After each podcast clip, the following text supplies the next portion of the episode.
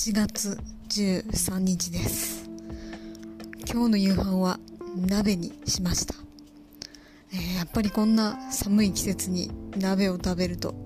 幸福感が半端ないですね。でその一方で、えー、やっぱり気心の知れた友達と鍋パがしたいという気持ちにもなって切なくなりました、えー、折しもここ最近は人と容易には会えないような状況になってきていて、えー、それがまた人多いしさに拍車をかけてきますね。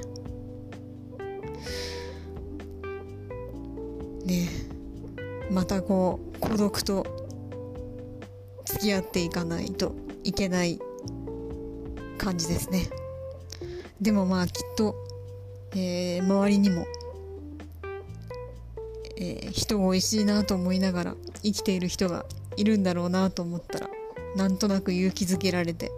えー、もう少し生きていけそうな気がします。ということで皆さん、えー、お互いに傷をペロペロしながら生きていきましょう。